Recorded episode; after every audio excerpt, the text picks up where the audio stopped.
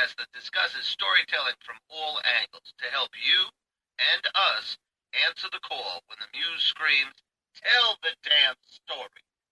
We'll be exploring the challenges of being creative in fiction, illustration, comics, film, and nonfiction. And now for part two of our interview with actor and producer Dave LaRosa.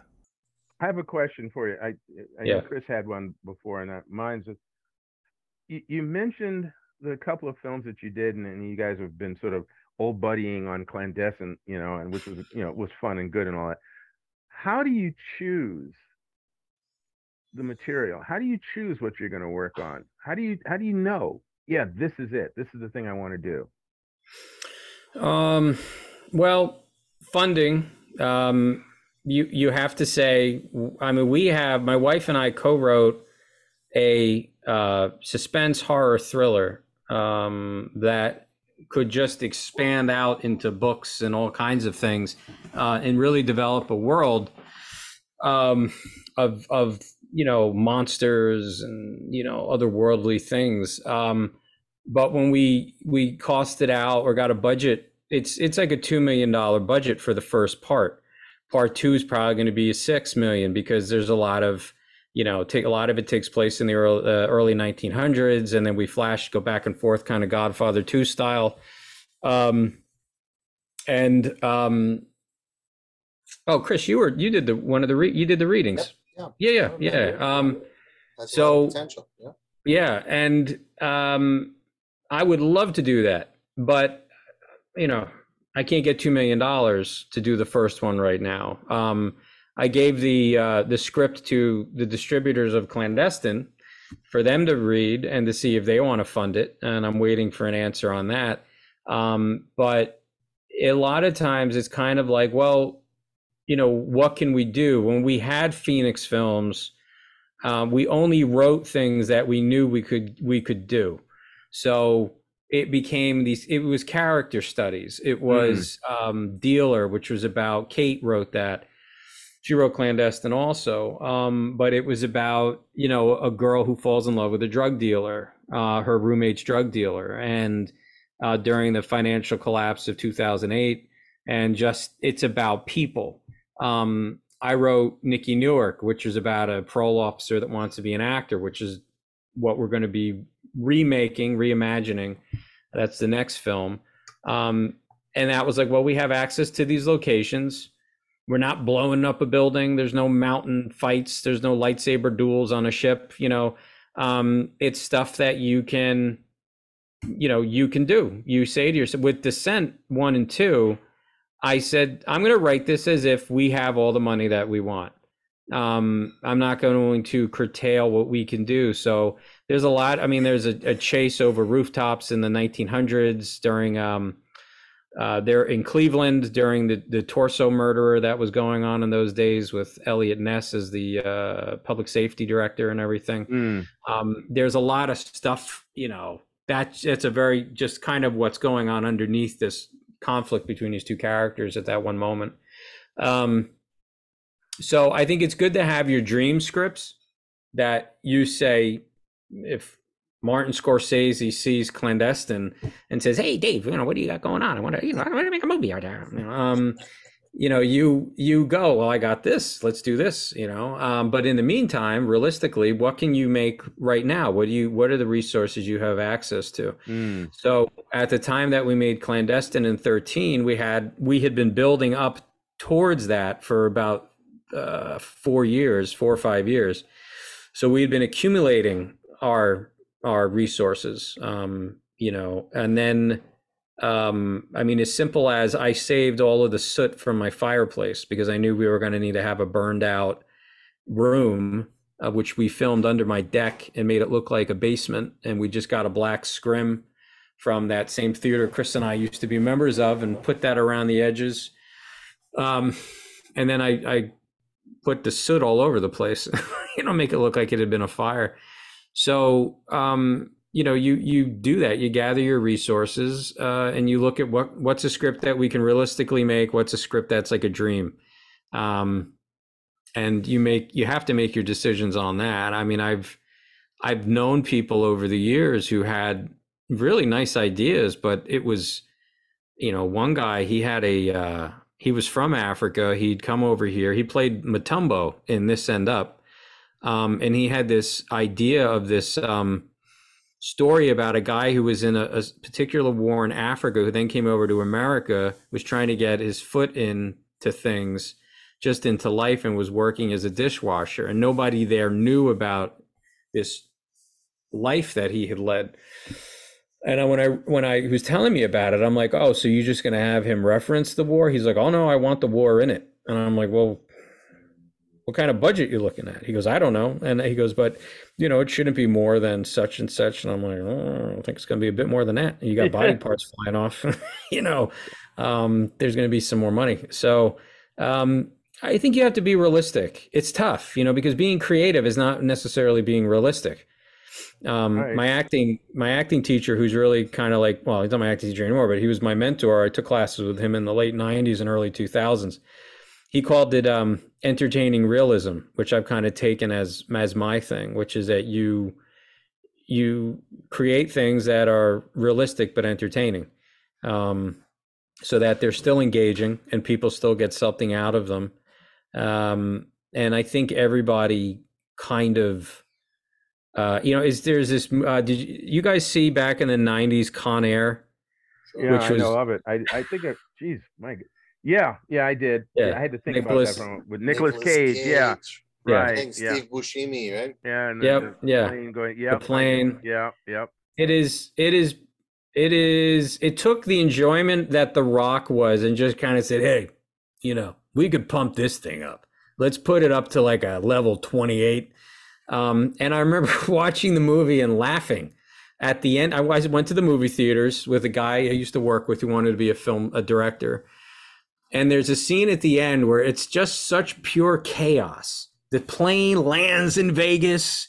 They're on a fire truck and it's just like shit's blowing up and things are flying all over the place. And John Cusack at one point gets punched off the fire truck and he flies off the fire truck. The fire truck's going like 65 miles per hour. He lands on a car, bounces off of it, lands on the ground, and just gets up.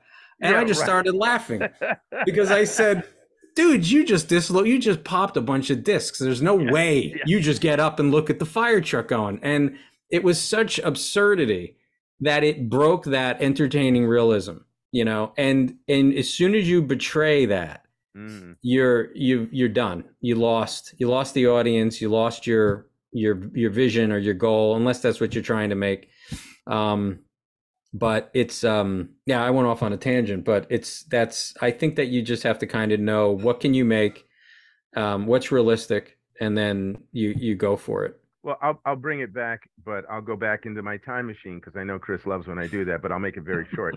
Roger Corman. Mm-hmm. Okay, here's a guy who, in his early 20s, what did he have? He had a a, a a Bolex camera, I think it was, and he had some friends in bikinis, and and sand in California, yeah.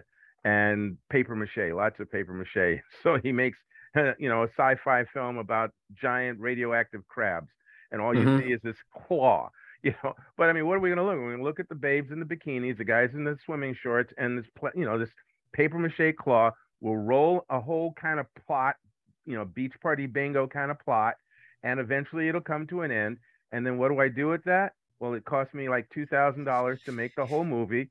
I'll sell it or distribute it to the drive-ins, which I think he made off of the first film or something like something like close to fifteen thousand. And mm-hmm. then instead of taking the fifteen thousand and making his next movie, he made another movie for two thousand. Mm-hmm. And and he did that several times over, building up his his war chest, if you will, but always yeah. keeping the budget low and looking at what do I have to work with now. Mm-hmm. You know, and that's that's very much you know talking about. And as we talked about Rodriguez and Carpenter and, and others of that that that sort of history coming forward, what do I have to work with? what kind of story am I trying to tell? And how do I make it unique to me? Yeah. What do yeah. I do? You know, the, yeah. The What's your that, voice? Yeah. The yep. thing in Assault on Precinct 13, the one scene that stands out to me in that whole film mm-hmm. is the the sh- when they first open up that barrage of bullets hitting the the the, the precinct, and they're all on silencers. Mm. And so instead of hearing this cacophony of you know gunfire and all that, like it would normally be, it's Yeah. just things smashing and breaking and popping all around, and you don't really know where it's coming from, and it just keeps building and building. And I thought, oh, that's cool. That's Mhm, that's mhm. scary because you just Yeah. death is all around you and you can't hear it coming. Yeah. You know? Yeah. And that's that's where you take something of yourself. I don't you know, I haven't made enough films at this point to to say if I have a certain technique thing that I like to do, but I think you at least have moments in a film where you go, yeah, that's that's me. I put that in there. That was that's kind of like my thing that I like to do. And um and I think it's I not I think it is important to know what your um what part of yourself you're trying to put into a story or Mhm. into a scene or a moment. There's this great scene in Clandestine right before there's this fight scene that all hell kind of breaks loose.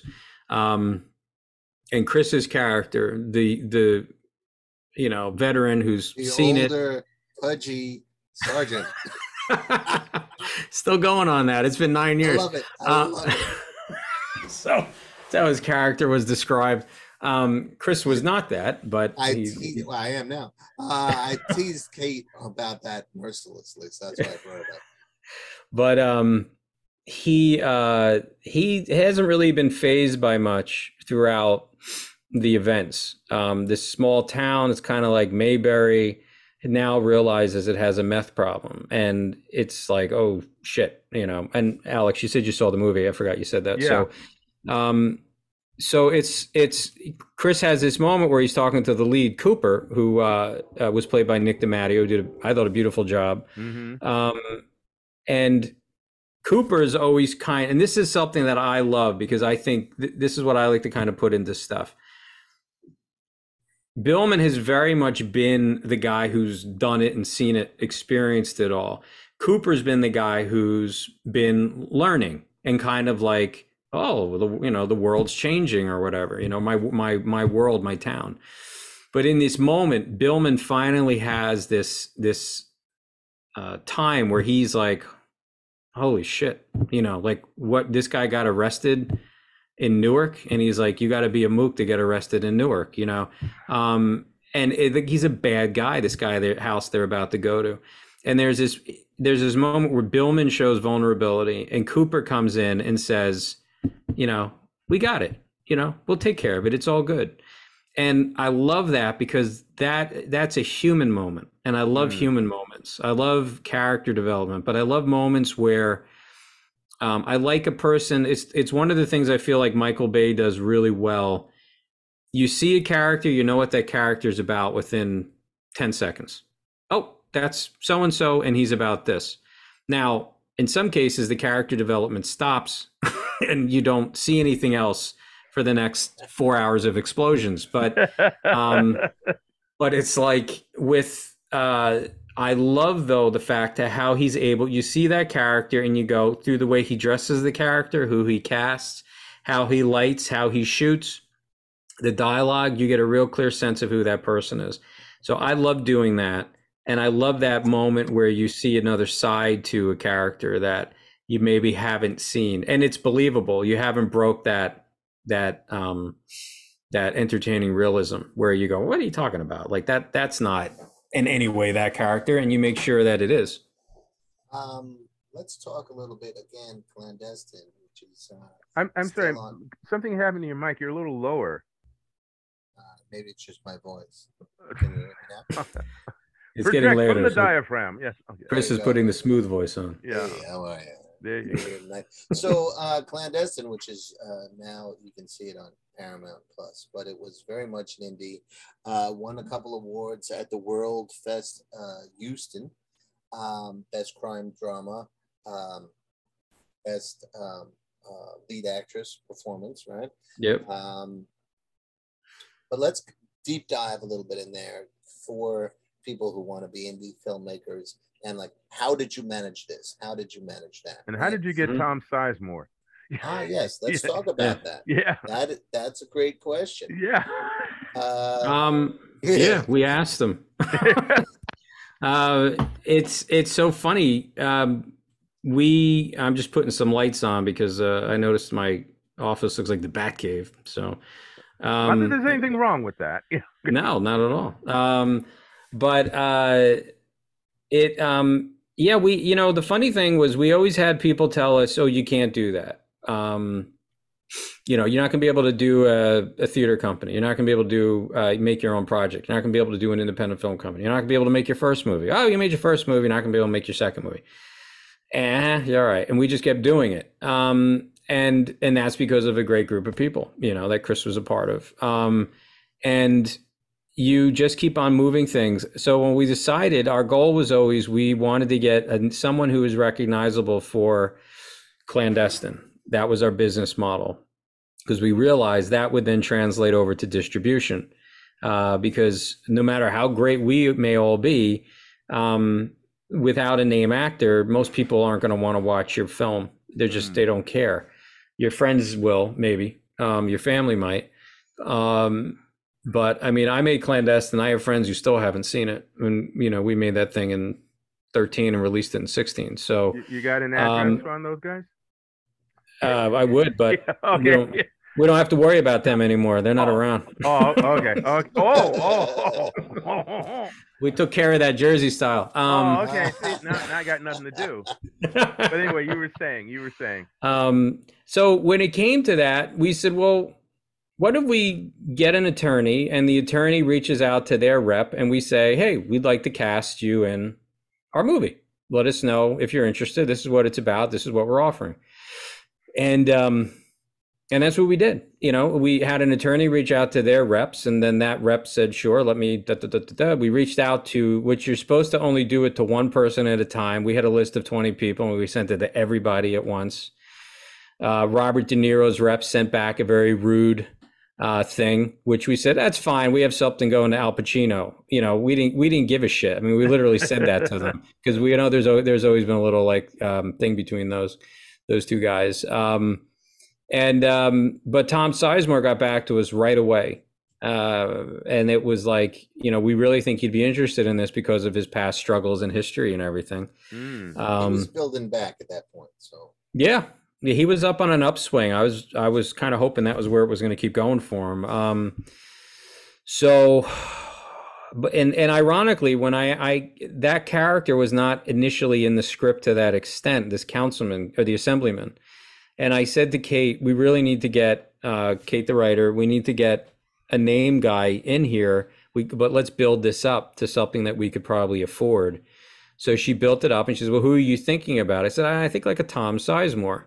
So she wrote it with Sizemore in mind, um, which is really cool. Heat is a film that inspired me to direct, even though I, it came out in like 94 and I hadn't started acting yet. Once I started, I kept saying, like, I'd love to be in a movie like Heat. I'd love to be in a movie like Heat. I'd like to direct a movie like Heat. And I just kept on going in that, um, you know, that vein. Um, you could say there's there's some influence from Heat and Oh, yeah.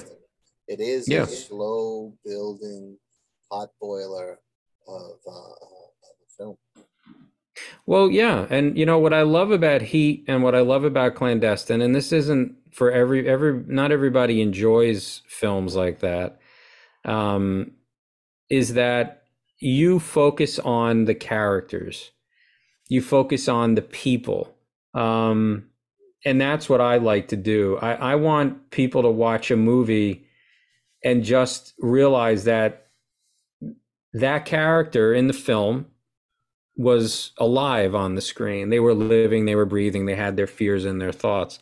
And I think one of the things that cinema can really do uh, when it's done right is help us to um, not see each other as, as different in any way. You know, we are really not different at all. We breathe, we eat, we sleep, we go to sleep and we have fears and we have hopes and we had a happy day we had a nice conversation we think about something nice that happened or something that's bad happened we all experience that and i think what what film can do is is help remind us of our humanity when it's done the right way Um, music can do that. Um, books can, but film, I think, does it in a in a a, a different a different way.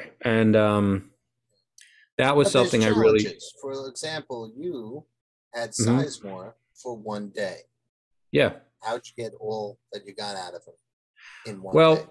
what we did for that was um, had a very clear idea of what kind of character he was supposed to portray in the film and he had a very good clear idea of who he was supposed to be and how he fit into the script um, and we finally made the offer to him um, we did have uh, robert downey jr's reps come back and say he was interested uh, but they wanted to read the script and they wouldn't sign an NDA.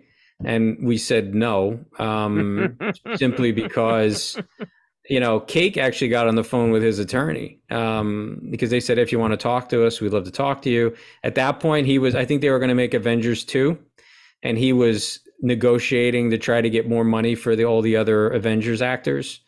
Um, and he was playing a little hardball with them. I was like, well, I'll just go back to do indies. Um, and then he trashed indies, I think a couple of years later and said he hates doing indies. It's like, yeah, come and do an indie and, you know, let's have pizza and, you know, whatever. And it'll, it'll be great. Um, but at the time he was, he was down for it. And, uh, but, you know, Kate said, you have to realize if we give you the script, um, you could easily make this movie and we'll never we i mean we could sue you and you could just hold us up in court forever. Um, so that's why we need an nda signed. And the he the lawyer came back and said we have to realize if robert signs an nda and then he makes anything that's even remotely close to what you're doing at some point then you know you could sue him and make millions of dollars off of off of him.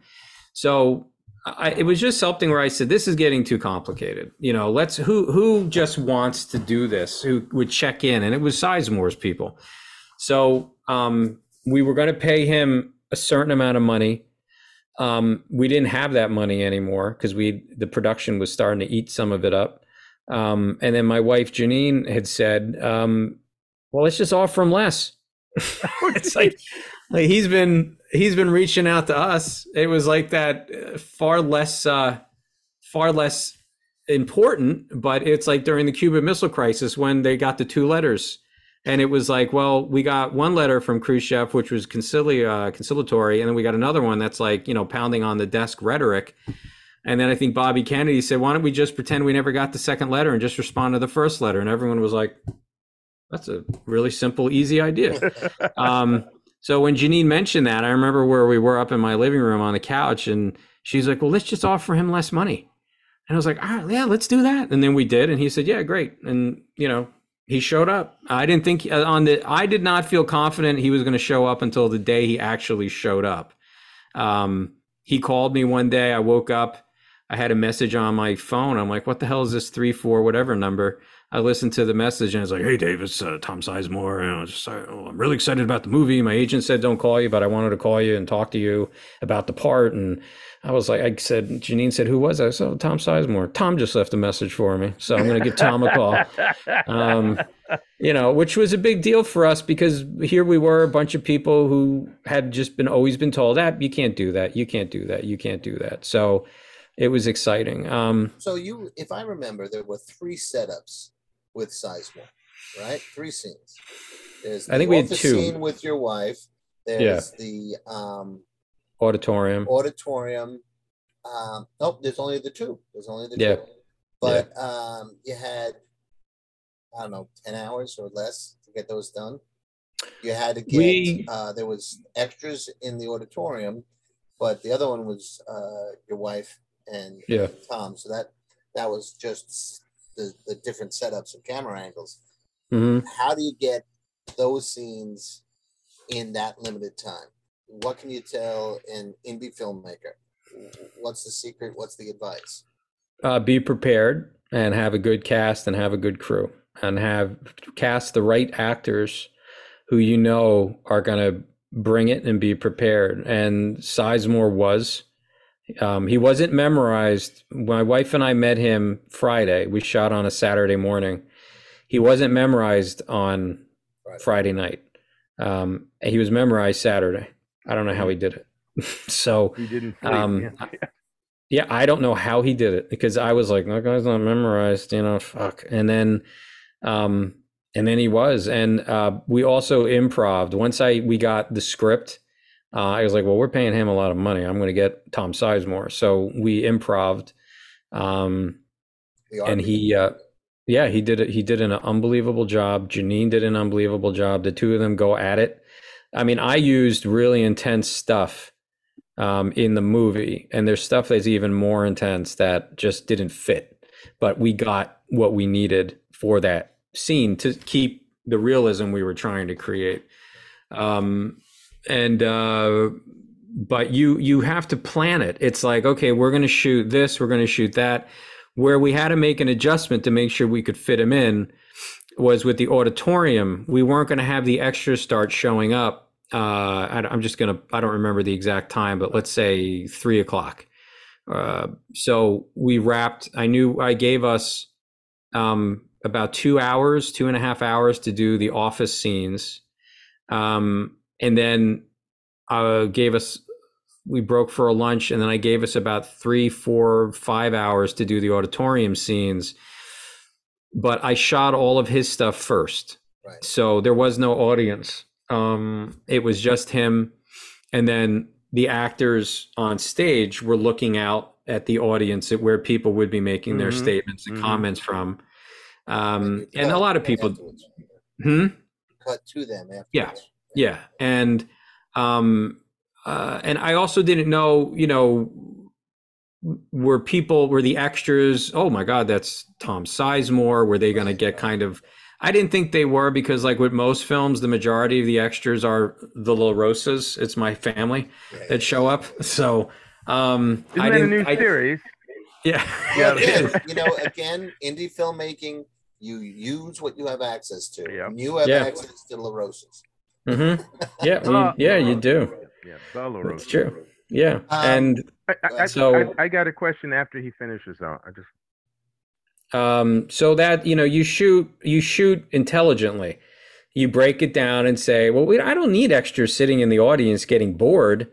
Well i can just shoot all of his stuff because we don't see them and i can just punch it in later. And in fact even then we ran out of time.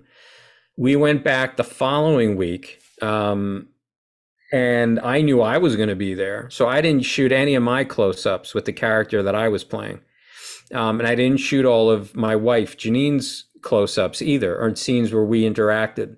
So, and then there's a scene where Chris and I are talking in the back. That was shot the following week because there's the audience and Sizemore and everyone on the stage is never in frame with us. Hmm. So we don't need them to be there watching us shoot. Um, and then you you just like one of the things I hate is time. Hootie and the Blowfish had that song "Time" that they came out with in the '90s, and it's like time. Uh, why do you punish me? And what I love about filmmaking is you break time. You get to tell time where you want it to be. So you break that linear thing, so you can film something here and then put it here and just make it make your own timeline. Um, and I, I enjoy that. So um, yeah, you you have to plan it out and you have to be organized. So that's that's ultimately how we were able to fit him into like a six or seven hour shoot. Um, he showed up. He was prepared. He was he did a great job.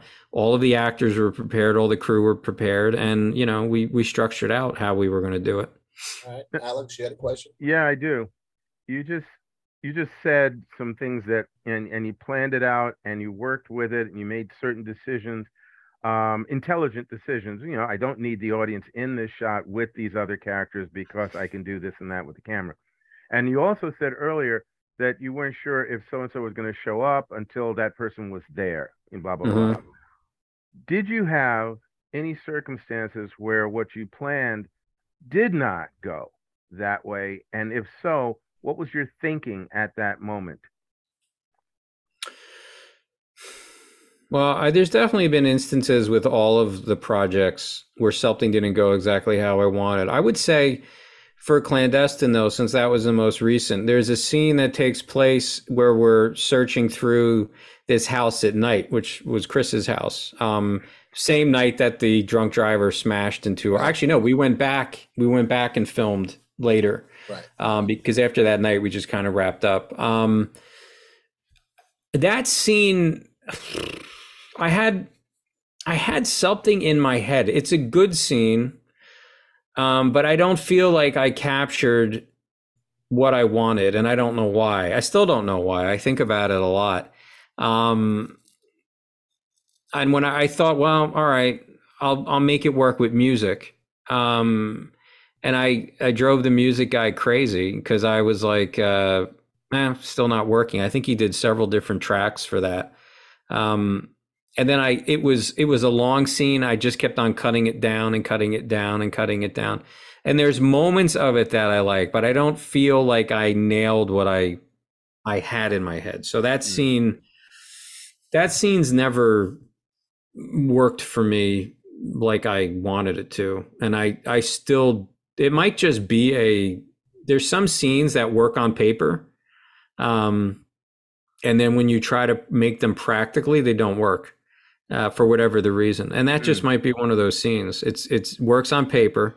I know what Kate, the writer, based it off of, um, and it was spooky, but it didn't come across that way in Mm. the in the moment. So uh, I don't think I don't know. I mean, I had uh, when we did audience testing, we had some people say, "Oh, I don't like that scene. That scene was too long," so I trimmed it down.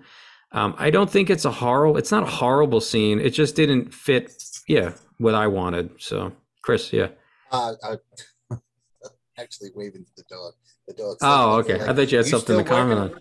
Uh, well, I well I do want to comment. I want to segue to a scene that uh, that works extraordinarily well, and part of it is the music, but also part of it is, uh, and I want to talk to you about the challenge of directing again, indie. It's the um, there's a scene where the Kate Kate's character gets hellaciously beaten Mm, by this huge, dangerous guy. And it leads up to a battle between him and you and, and Nick's character. Um, So let's talk about action and violence in an independent film. You know, uh, safety first. Uh, how do you get? And of course, the music adds a lot to it, yes. But let's Yeah. talk about the shooting first. How do you go about safely shooting the kind of intense violence that you see in clandestine? And by the way, he means filming, not shooting. Bang bang. yeah, That is yeah. correct. Um, well, once again, you plan. Uh, you know, um, you plan it out. You don't take any stupid risks. Um, I think that's another. I know uh, a guy who was asked to be a producer on that movie Rust with Mhm. Alec Baldwin, the infamous film at this point, and he said no. Um, and I remember talking to him before all that happened. I said, "That's interesting. Why did you say no?" And he goes, "I don't like anybody on the set um, I, you know, or not anybody. I don't like some of the people involved in the production because I know they don't. They're not. They're not good planners. Um, Hmm. and when that happened, I sent him a thing and I said, "What was Rust the film that you said no to with Baldwin?" And he was like, "Yeah." Um, and I said, "Well, congratulations, you know, for not doing that and for the horror that happened." So, um, So did you do storyboards for the Yeah. uh, the two fights? I storyboarded it. I Now, also gave my. Hmm? They can be just little drawings. You know, we don't have They to could be- big prod, uh, uh, big expensive productions on storyboards. No, and the whole thing that fight wasn't in the original script. So I said to Kate, "Listen, we we have this thing going, this burn happening, and there's no. I feel there needs to be a payoff for the audience, but also for me. My favorite movie of all time is Raiders of the Lost Ark, um, and I love the airplane fight, and I Mm. love the truck fight. The reason being, Truck fight. Yeah. yeah, Spielberg and Lucas and Harrison Ford have been building and making you invest in this guy, in this character of Indiana Jones. Indiana Jones now is a whether intentionally or unintentionally by him uh, is now uh, like an avenging angel of God. he is here to save the world. He doesn't know it, but that's ultimately what he's he's a man rising to a challenge. Um, and that truck scene is all about character development. His determination, his sheer, his sheer grit and determination to save the world, to make sure evil doesn't prevail. And he does he gets shot, he gets all these things when he gets the shit kicked out of him and he gets thrown out the window. This guy will not let go. I'm going to hook my whip and I'm going to crawl back up it's an analogy for life when life's beating you down too. He gets back up on that truck and then he loses it on the German soldier guy, which I always laugh at because it's not enough to just punch him. I'm going to punch you. I'm going to bang your head into the dashboard like a hundred times. But it was all done with the character development because you said to yourself, this guy is now, he's, he is now surpassed what his initial intention was. He's now on a crusade um, but they built the story and the character up to that. So for our fighting clandestine is nowhere near that. But I said to Kate, I want to put in a fight scene and it has to be about character development. It's character development for McEnroe. It's character development for Cooper, the two leads. Um, it's character development for Billman when he busts through the door. That's It's right. character You used me as a special effect.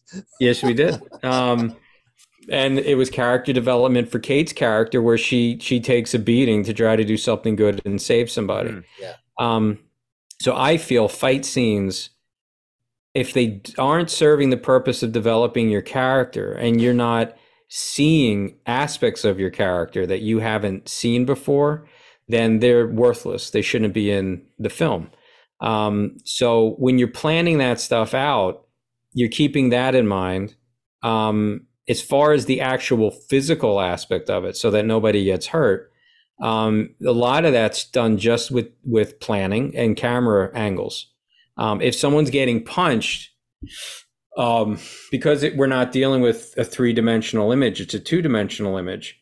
If you have, if you look at those punches, it's it's a cutaway or it's behind, so you can have, you know, I'm trying to do it in the, you know, the, it's not going to work trying because of the perspective, but Mm. um, you know, it's just how you frame it so that the punch, meanwhile, the punch was like 10 inches away from the person, but the camera doesn't know that. And the, yeah, Yeah, exactly. yeah, but I'm not Yeah. actually hitting my hand.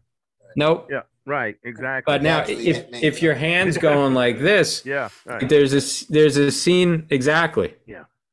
Yep. Yeah, there and you go. Yep. my wife and I do this really funny and disturbing joke sometimes in the car. Uh, we'll pretend we're arguing and I'm driving and she's in the passenger seat, and I'll just like sit there and I'll go like this. So for the person in the in the back uh, looking at us, and I'll just go, and I'll pretend I hit her, and then she'll like sell it and she'll go up against the window. And we did it one time, and this person like pulled alongside and was like, you know, staring at us, and we're laughing because we thought it was hysterical.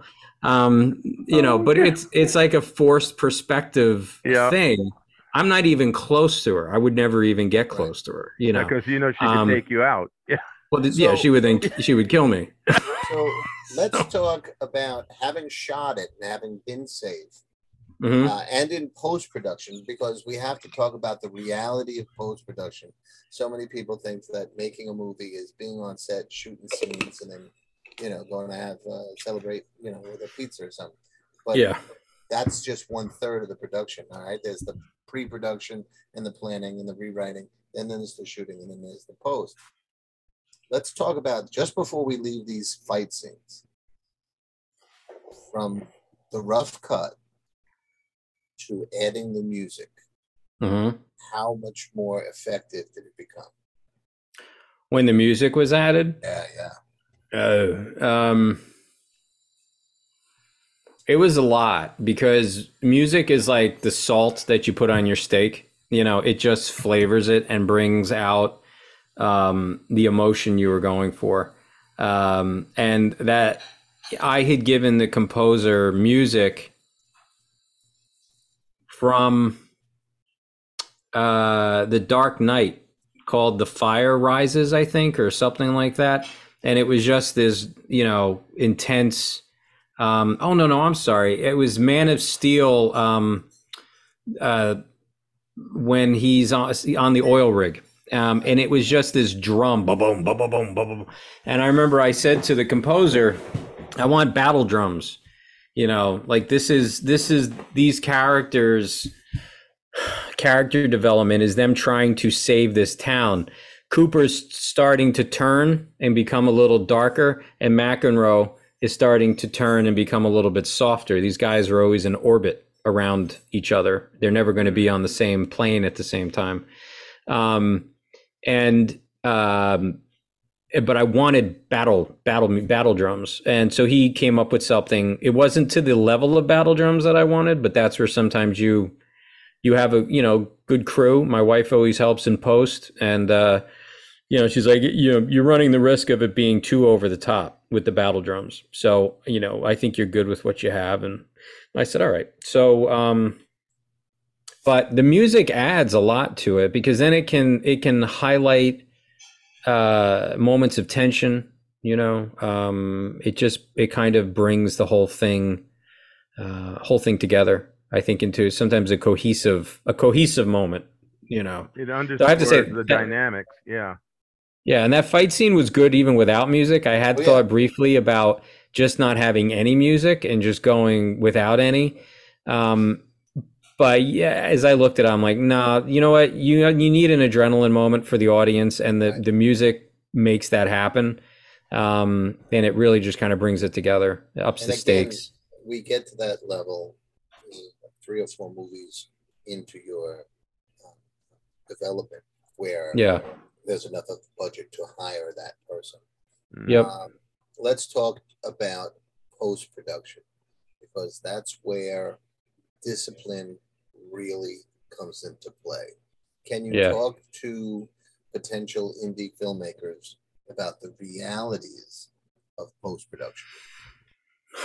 Um, yeah, post production is enjoyable and horrible at the same time. so, if you want to experience duality, um, get ready for post production. So, uh, you know, that's like you're married and then you have your first fight. So, um, post production, a lot of people don't budget for post production. So, they make their movie and then they don't have any money for post. Mm. Um, almost everybody does it. You're not supposed to do it, but the realities of in the in the independent world, I mean, we're probably going to be doing that for our next movie because I know how much post is going to cost. So we'll be saving money and trying to raise money for the post because I want to put as much into the actual film as possible. Um, but you know, post is a lot of time. It's I think I edited clandestine in four months, five months. I had a rough cut. Um, and but you're at a computer for 12 hours a day, you know, sometimes longer. A lot of times uh, I'd wake up, the sun came up, or you know, had just come up, and I started editing. Um, and then the sun went down and started to come up again, and I wrapped up, you know, m- and maybe finished a scene. Um, and then creating, doing the editing is fun. However, the technical aspects of it suck uh, when it comes to you have to encode the, you know, make sure it's encoded correctly, and that you bringing the footage into the editing program, and it's it's in a uh, a format that the uh, editing um, program likes. Otherwise, you're not going to have as nice of an image, and you know, you have a take you love, uh, but in that moment, that was the one time that um, the cameraman sneezed, you know, and you go, oh my God, you know. Um, so there's a lot of that stuff that goes on, but you just have to accept it. You, you know, you have to be very accepting in post um, and still have a focus on what you are trying to accomplish. Um, I, there are elements of post I hate. I hate color correction and I hate sound. So I don't do those. so um, I, I, I really do hate them. Um, I hate sound mixing. I love I love laying in the music though the score. Um, I I think I told Chris I don't remember if I did, but when I I edited clandestine in order, um, because I felt like that would give me a better idea of how the film needed to flow instead of picking a scene and going all over the place. Mhm. So when I edited the final scene where all we basically say goodbye to all the characters, um, I it was late in the well, I think it was like five in the morning. I laid in the track we used, um, and I watched it. And I remember I I started to cry because I was like, I said everyone did such a beautiful job on this movie. I, I, and it wasn't like a thing. Look what I've made, you know. I I wasn't about me. It was look at what all of these people did to make this, from all these different, you know, um, places they came from to this point, experiences we had while we made it. Um, and it was, emo- and I had never had that experience before. It was very emotional. Um, and that happened when I put in that, that, that temp track. Um, Mm. and I just looked at everything. Um, so, but the post is, I I find we, you have to hire, we don't have to, some people don't, but you do need to hire um, for the next movie, I'm just going to do a rough cut, and then we're giving it to an editor because I don't want to do all that again. Um, I don't have the time either. Yeah, Um, progress. Yeah. yeah, yeah. I just don't have the time. Back then, um, I was doing editing. The guy I worked with was or worked for was not a good guy. His business got shut down by the by the state, um, and uh, he had fired me, kind of, uh, and then didn't wanted me to come back and not pay me to do other things. So I got basically got unemployment. So I got paid to edit the movie. There you go. Uh, that's the way. Yeah, so it worked out. Um, you know, happy the happy accidents. You know, those happy things. Um, so I had the time to do it. I don't have the time to do it now. So yeah, you'd have to. We have to hire somebody. You know. for okay. Last question from me. Mhm. After all of this, from Kate, I got this idea, or, or you two talking to the drafts of the script, and then pre-production, and then the shooting, and then the post-production, and laying in that, and all of that. Can you talk about the emotional experience of one finally seeing the finished product in front of an audience, Hmm. and then the experience of uh, winning awards and acclamation at World Fest. We're gonna try. We're trying to leave these people with some hope, Dave. Uh, Um, well, first off, don't do it for an award because you will, chances of you getting one, you have to make movies because you want to make movies. It all goes Mhm. back to the very beginning of our conversation, which is that it's it's just something that's constantly in you. It constantly, you know, that Moby Dick, um, you know, it's is there and you will, you know, blast yourself upon it. Um, if you get the awards, great. I never cared about awards. I cared about distribution.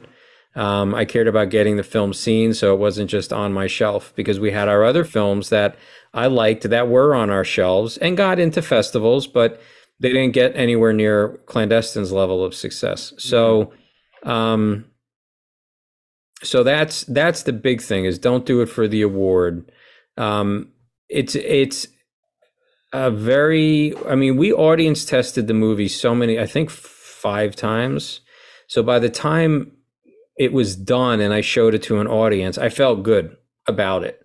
Um and we also gave it to some difficult people. I mean i i got my my master's degree from fordham with social work. So i kind of knew what they were about um and we went and we showed the film you know to them um and you know they were uh, I knew they could be potentially very critical, um, you know, and they they weren't. They liked it. There was a couple of people who were critical, um, but they, you know, they enjoyed the film. So I liked that, and that made me feel good. I think the the most when we did Lock Load Love and we had that viewing.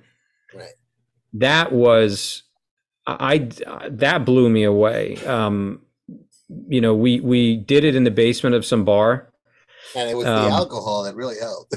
Yeah, prime the pump a bit. Um, but you know, we were over capacity. I think by like sixty people. Um, it was standing room only, and you heard people laugh for an hour and forty some odd minutes. And then when we did Nikki Newark, and we did that premiere, that was our first like narrative story, first narrative story I had directed, and you had people laugh at all the right moments. Um, and I was like, holy crap, like that's that's unbelievable. So clandestine was our first just straight hard drama. Um, and you are looking for something else. You want people to get pulled into it. Um, and the audience testing helped. You know, did you feel this? Did you feel that? I also I have like a, a group of people that I showed the movie to a bunch of times and got a lot of feedback from them um, before I even started showing it to strangers. So um, that helped. Um, and you know, you you get the feel of, um, am I telling the story that I want to tell? Am mm. I staying on track? Right. Uh, and then if people hate you, because on, I mean, clandestine's been an interesting experience. It got released on a bunch of platforms, one of them being Amazon Prime, and Amazon Prime and IMDb will attract anybody that you have ever pissed off at any time in your life. and they will go to there and they will butcher you. I sometimes call for you to be shot, as someone did with me. Um, and they just, you know, so I thought, well, man, I mean, I don't know what happened. I thought we made a good movie. And then I'm looking at the scores and I'm looking at the comments and I'm like, we're getting killed. And then I start to realize, you know, some of these people are mentioning some interesting things. I think they know us. Um, or know me. And um, so I just started to disregard those. And where I really felt the fact that the film got on Paramount Plus was huge for me because I can go look at my list in Paramount Plus and I can look at all of the Star Trek films that I grew up on, which inspired me. I can look at uh, Raiders of the Lost Ark, my favorite movie. Um, I can look at uh, The Godfathers. And then I can see Clandestine, which I happen to put right in the middle of all of them. So you know, I say to myself, well, we made something that Paramount Plus wanted on their platform. Mm-hmm. Um, and then I'll tell you what's been extremely impactful. Um, the the distributors have a uh, on YouTube. They have a channel called Popcorn Flicks, and on Popcorn Flicks, that films on it's edited, which I'm not crazy about. So there's a lot of dialogues missing because they take out the F word. Um, and some other moments, but it has, I think it's 180,000 views. It has almost 300 comments, which I would say 98% are positive, and it has uh, over 1,300 thumbs up. So I was like, that's the real shit. You know, not this weighted average crap that IMDb and Amazon like to do. These are real people who don't know me, don't know any of us in the production who are just seeing this movie and then saying, "Oh my god, I cried." My brother went through this, my sister went through this, I went through this, which is what I got from one person.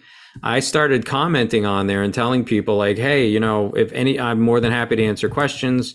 Um, because I was so moved by what a lot of people were saying. Uh, just the fact that the film impacted them, which is ultimately why you're making it. You know, you want it to impact people.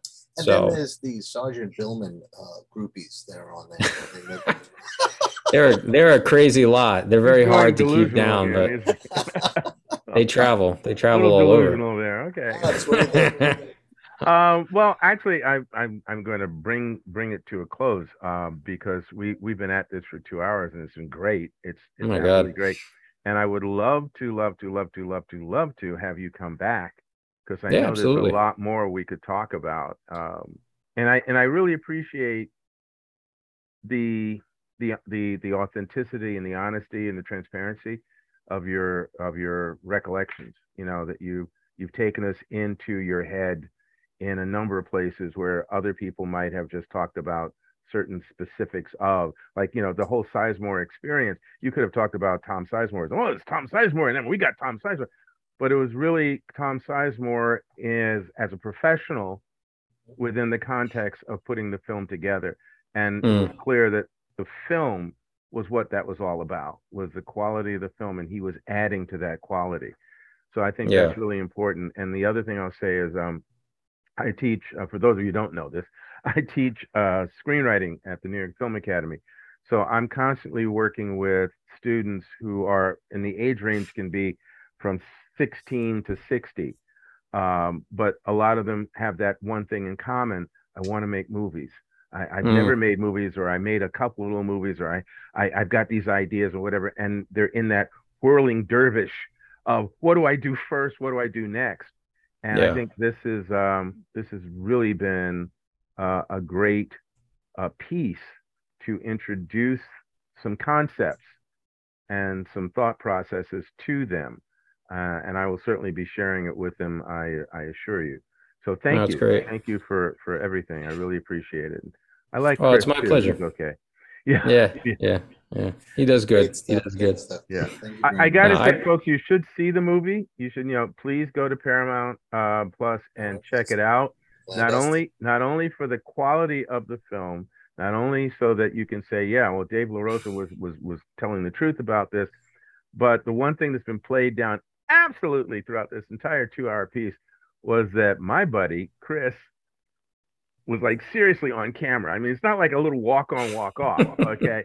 Chris is there as a solid character and you get to see him and he picked up a little award too. So please, Did please take some time to go check out this film. It is definitely worth it. Yeah, no, Chris did an amazing job. He really did, and a huge part in the film, and uh, contributed to those tears that I had at the end and his final scene in the movie. So, um, yeah, it was beautiful. So, no, I appreciate it, guys. I, I really do. I appreciate being asked to be on, and you guys have been a pleasure to talk to. Well, It's a lot of good. And come on Thank back very at some much. point, please. I definitely will. What Dave, what, what do we always say? Good, always good to spend time with you, Dave. Same here. Yeah, and it's always good to spend time with you, Chris. And thank you, Dave. Now that I I've met you, you you're you're going to be bothered by me at least a couple more times. It's- Cool. Works for me. Get rid of it. We'll never get rid of him. I apologize, Dave. By the way, I, I like what you did in the background there, Chris. I was I sort of pointed that in the Trying. earlier part of the show. Yeah. We're what show are we on now? Tell the Tell damn the damn story. story. There you go. Take care, All right, Chris. everybody. Take care, Dave. Peace. We'll see you All right. soon. Take care, everybody. All right. Thank you.